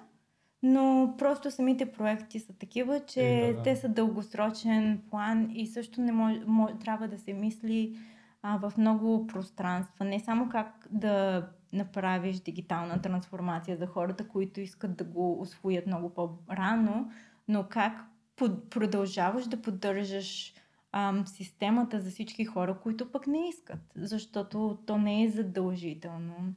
А, как и... да обучиш тези, които Имаш искат? възрастни хора, примерно, да. няма да са свикнали на това нещо. Имаш много, да. много... То това е, между другото, нещо, което не споменахме при продуктовите дизайнери, е, че ам, примерно и като за платформата, за която спомена за а, раковите изследвания, това е нещо, което продуктовия дизайнер прави, максимално, а, как му се вика, максимално добре да стане, но ти имаш един период на обучение на, на таргет аудиторията, защото mm-hmm. това са сложни неща, които нали, имаш момент, в който обучаваш хората, а, колкото интуитивно да си го направил на някакви работи. При този ап предполагам, че е същото. Нали, ще има хора, които няма да знаят как да работят това нещо, как да си качат данните и да си ги предпазят и ще трябва да се обучават. Да. Особено за предпазването на данните и за важност, важността на споделяне а, имало е случай, да. случай, където хората казват, ама ти всичко слагаш във Фейсбук, тъй или иначе всеки знае всичко за теб. Какво се притесняваш, ако нямаш нищо да лъжеш, а, да криеш? И опитвам се да разбера и тази гледна точка и да, има смисъл, но в същото време а, вярвам, че давайки силата на такива компании, които са за лична облага, подарявайки си нашите данни, за да ни преследват, да ни карат да купуваме което знаят, да използват ам, такова науките за нашите действия, да използват психология, да ни манипулират. Ние просто даваме такава огромна сила в няколко, а, в малък брой ръце. И ставаме по-лесни за разбиране, по-лесни за манипулиране. И просто трябва, не знам, да се научим да... Може би не и за всеки, може би просто аз съм малко по-така назад и съм малко по-параноидна. Ясала, обаче мисля, че трябва да се научим да оценяме, че нашите данни са ценни, компаниите ги продават, а ние нищо не взимаме. Ние просто сме едни консуматори и плащаме и се задълбаваме и някакси... Кой звъни? Стефи. Ми, Стефи ли? аз ще кажа, майка ми, баща ми, брат Сега аз ти казвам, звъни тук царилото, защото ни чу, че говорим за данни. Значи искам само да ви кажа... Не а, да, искам само да ви кажа колко напред е България. Вие замислили ли сте си? Защото защото всичко тук- е на хартия. Всичко е да хартия в едни папки. Това няма шанс някой да го открадне, разбира. Трилена пенка в НАП там някъде в килера. Как бе, аз имам дигитален Е, подпис. естествено. Не, по-добре сме вече. Аз го изкарах моят дигитален подпис 2016. Аз сега ще ти кажа какъв е проблема между другото връзка с това, за което Да. говори. Проблемът за мен поне е това, че хората в ежедневието си не виждат този проблем, който става един огромен глобален с времето, защото пак Тристан Харис, който иска може да го погледне, има в YouTube доста видеа, обяснява това всъщност как а, тези продукти, които ние използваме, ние не се научаваме да ги ползваме тях, те ни научават да ги, да ги ползваме. Съответно, те малко, малко променят психологията на масите. И по този начин а, нали, човечеството вместо да върви в една посока, върви в друга посока, благодарение на такива неща, като Facebook, Twitter, YouTube. Всички тези Facebook, Twitter, YouTube са живи само единствено благодарение на privacy данните, които ние им предоставяме, е така с лека ръка и с удоволствие. И отново, нали, погледнато за, еж- за днеска, за следващата година, за след 5 години, но никой не трябва да му дреме като цяло. Обаче, ако седнеш да се замисляш за това нещо, Какъв импакт правят на глобално какъв отпечатък? Проблемът там е, че а, в България, пък и според мен на в света го има това нещо. Абе, аз един човек няма променя нищо. Мисля, за какво? Аз ще си ползвам Фейсбука, Твитъра, какво толкова. Трябва всички да спрат да го ползват, всички да разберат какви и, данни и това дават е и защо ги пък дават. нещо, което аз не харесвам, тъй наречената cancel култура. В момента, който на глобално ниво се опитва да се прокрадва, защото това също може да бъде манипулирано. И, и си представи сам масите, ако могат да имат тази сила, пък обратно да, да, да свалят правителства, нали, както би трябвало да бъде, а, и може би се случва на някакви места, или пък да правят революции и така нататък. Аз не вярвам пък, че сме достатъчно озрели да може да го правим това нещо адекватно. И тази кенсел култура е много опасна. И пример давам с а, а, Русия в момента. Не искам да влизам политически, но Лего и разни други компании, които а, нали, бяха там, заради кенсел културата изтеглиха в носа, примерно, на играчки за дечицата, русначета, които... то което- всички големи което компании е- просто вече. Да, и това са нещо, нали, аз четох страшно много на тази тема. Аз не съм привърженик нито на това, което се случва. Изобщо, нали, съм пасифист. Изобщо не искам да, да си мисля даже, че може да се случи нещо такова. Но не съм съгласен с това, което се случи с чисто на а, ниво корпорации, които изтеглиха неща. Защото Защото реално обикновеният руснак, той нито има силата, нито има нещо е направил за, за тази работа, а пък децата па са. Значи всички трябва да ходят на обучение по а, системно мислене. Да. Точно защото като кажеш Русия и всички си мислят някаква е така точка на карта Да. човек. Това са милиони хора, които по някакъв начин са афектирани, взети от някакви Бях- решения, които те не са ги Значи бях седна с един руснак, руснак един на, наш съсед на, в Банско, нали, похваля. И а, с човек си говорихме на тази тема и, и гледам да избягвам такива политически Все теми. едно в Сентропе е бил да се похваля. Банско. нали, за който не е чул. Да. А, и а, си бяхме на салничка с въпросите и, и, той, и той точно това, това разказа. Колко милиони хора остават в момента без работа заради тази кенсел култура.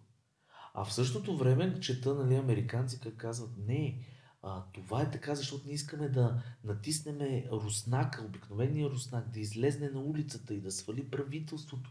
И не знам си какво. Нали? Това толкова нелепо е цялото нещо. Във всички гледни точки има някаква доза истина. Както, Така и, е. да, както и да го погледнеш, което прави нещата по-тежки и което прави нали, някакви разговори на тези теми много трудно. Защото сега Да. всеки си има някакво, някаква гледна точка и всеки си е прав за себе си.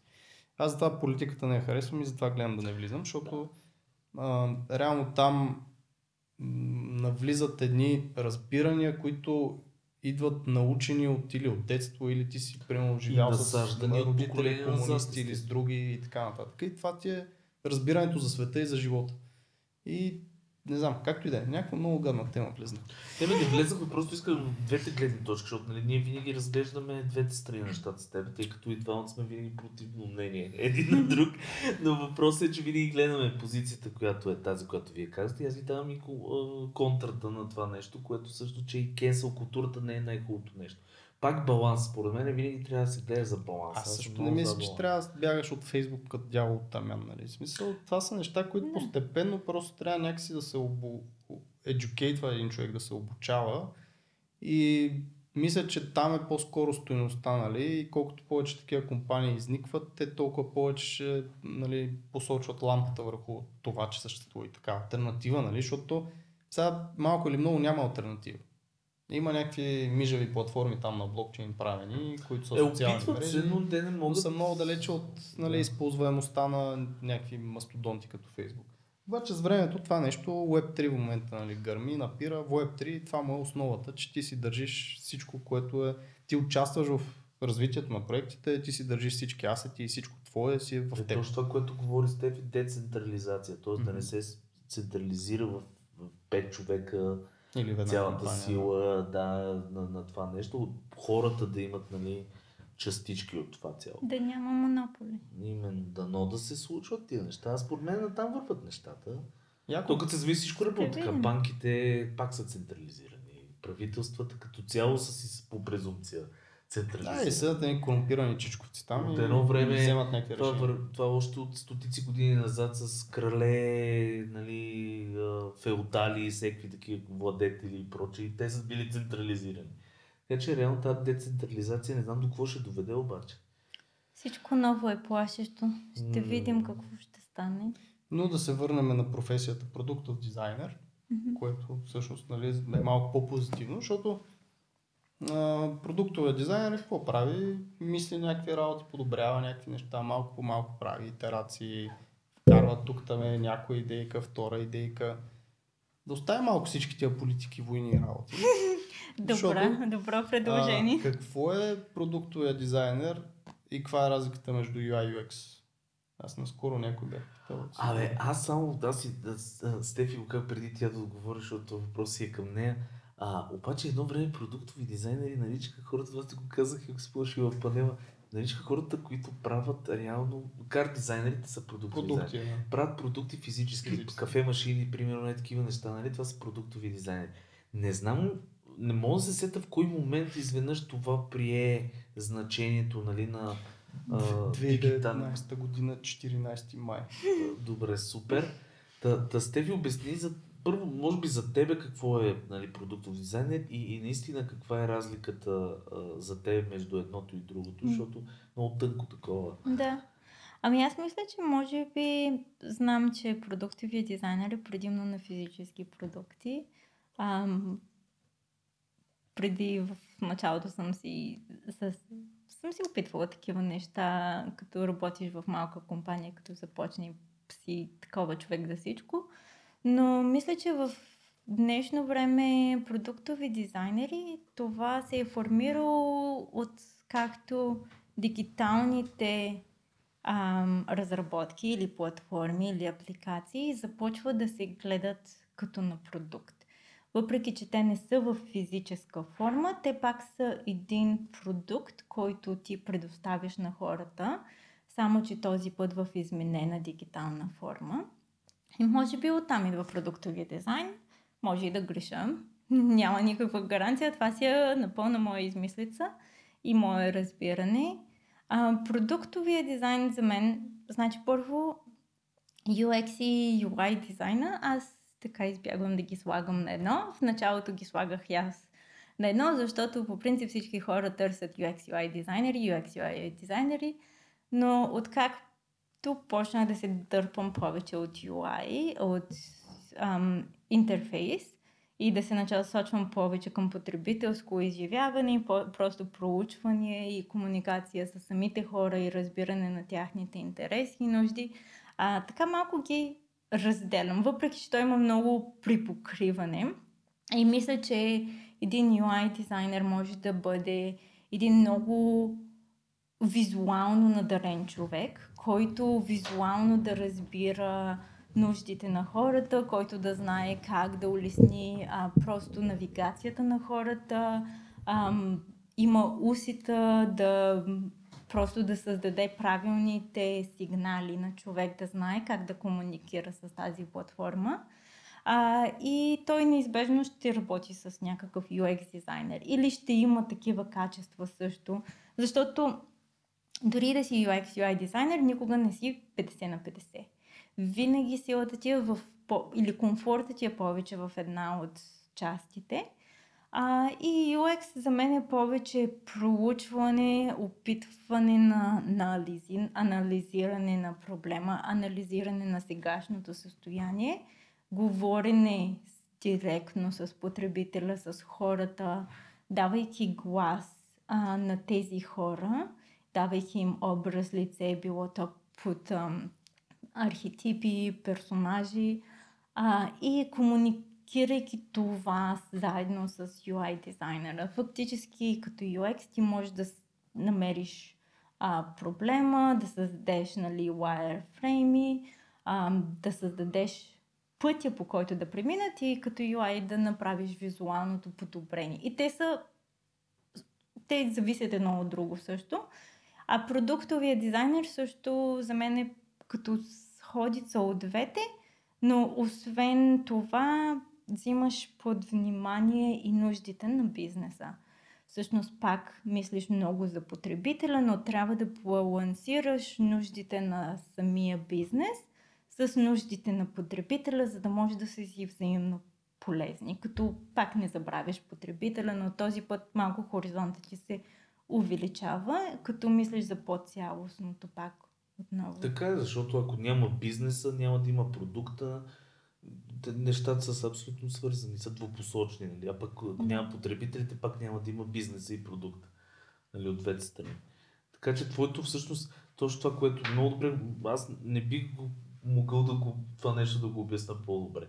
Реално, това за мен е по-глобалната вече, по-глобалния поглед, нали, надграждането на това просто да си или UI или UX или и двете, въпреки че аз съм на мнение, че хората не, не могат да са еднакво и на двете места.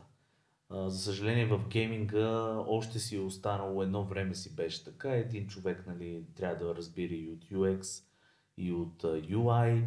Uh, в случая вече пак ги разделят, почнаха да ги разделят тия неща, но пак се гледа, нали, може да го има и и, двете неща да са.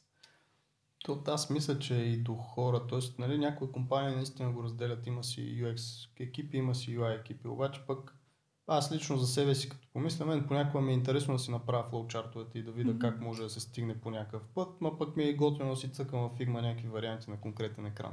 Да. Тоест, нали, да. вече има и хора, които просто им харесват и двете, има такива, които изобщо не искат визуално да се занимават, а са по-аналитични, което пък аз не съм Ама такъв. те неминуемо се занимават с визуално. Това се опитвам да кажа. Имаш UX в UI и UI в UX. Защото реално имаш ти да изградиш една схема, една диаграма, пак си графичен дизайнер, нали? Смисъл mm-hmm. да направиш кутийката, да си напишеш текстовете вътре, да си линкнеш нещата, колко е голяма тая кутийка, да си направиш примерно стрелкичките към другите неща.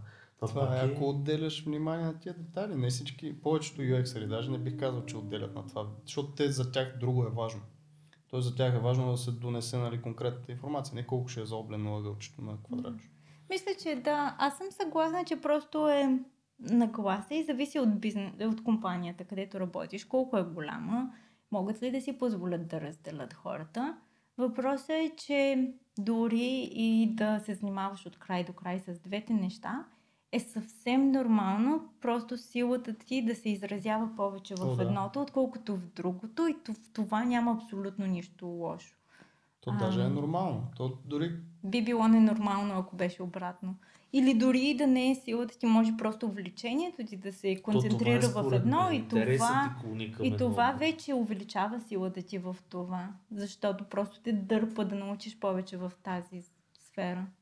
Абсолютно съм съгласен. Тоест продуктовия дизайнер е този, който мисли от различни аспекти как се използва конкретно нещо. Дали е дигитално, дали е физическо. Реално преди е било нали, колата, защото не е имало iPhone и апликациите и така нататък.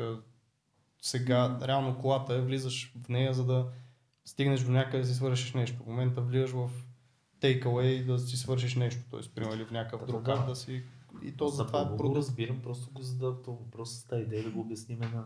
Аз обяснявам на публиката, нищо ще гледам тебе. Добре, защото така ме гледаш но за първи път чувам за тия неща. И, и да. А, Извинявай, че съм те накарал да се чувстваш много, тъп. много готин разговор, хора. Много се кефа. Вече направихме между другото почти 2 часа. И държа да ви кажа, че мога да изкарам още минимум 2, 3, 4, 5 часа. Обаче имаме да гледаме кликбейт. Обаче този филм, Мгм. който ви казах, да, и аз съм страшно благодарен на Стефи, наистина, че ни отдели такова време. За... Само да кажем, че Стефи, освен че долетя от а, Австралия, Дойде от Балкана, от планината, спусна планината сега. от Пловдив. да, и сега пак в смисъл, наистина, че за мен е човек да си ни гост и се надявам да направим и така един ден бъдещ епизод, може би от дистанция, ще видим как ще стане. А, но а, последни а, мисли хора, защото вече отиваме към 2 часа. А, аз мисли последни нямам. Не, аз А, не защо се обърнах към тебе, Стефи. Ами, последни мисли.